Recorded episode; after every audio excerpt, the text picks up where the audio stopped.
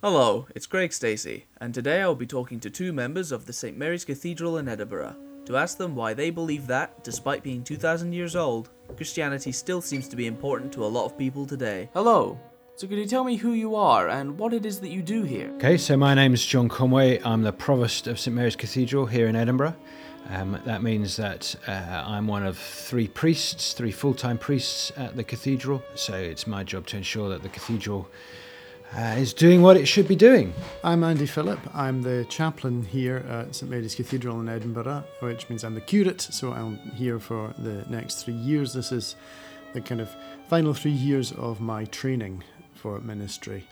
So I am involved in all the services and in preaching and in pastoral work, and in particular, I'm also the chaplain to St Mary's Music School just along the road, which also provides the choristers for the choir. So why do you personally believe that Christianity has survived this long? The heart of Christianity is um, is a is a story told about Jesus, um, and uh, for me, Christianity has endured because. Um, the stories told about this man, uh, a man who lived 2,000 years ago now, um, but the stories told about uh, his life, um, the, his interactions with those around him, the manner of his le- of his death, and then um, his resurrection.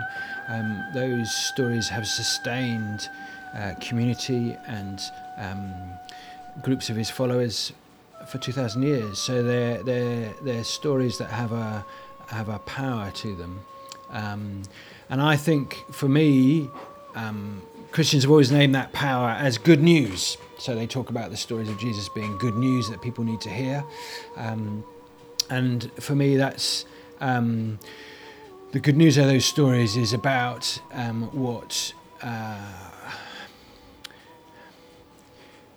they're stories that bring to new light what human beings um, are both capable of, um, uh, but also what we are called to, what the meaning of our life might look like.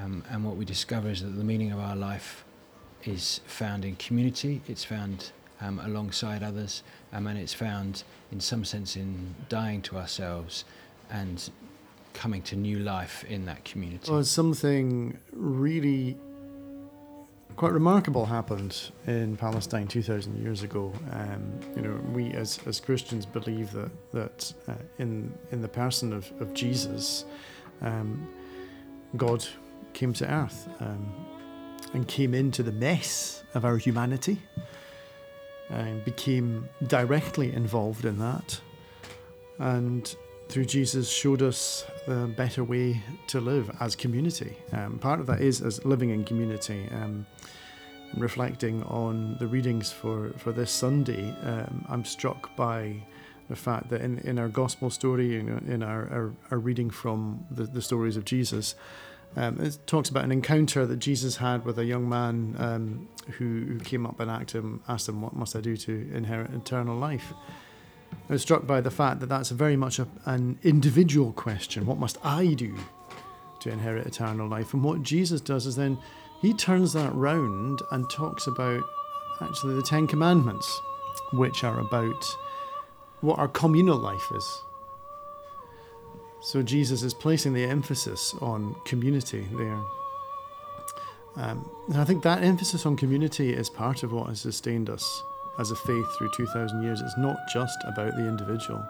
And in fact, there's a big challenge there for us in our society, which is so focused on the individual, but is so riven with loneliness and struggles with mental health.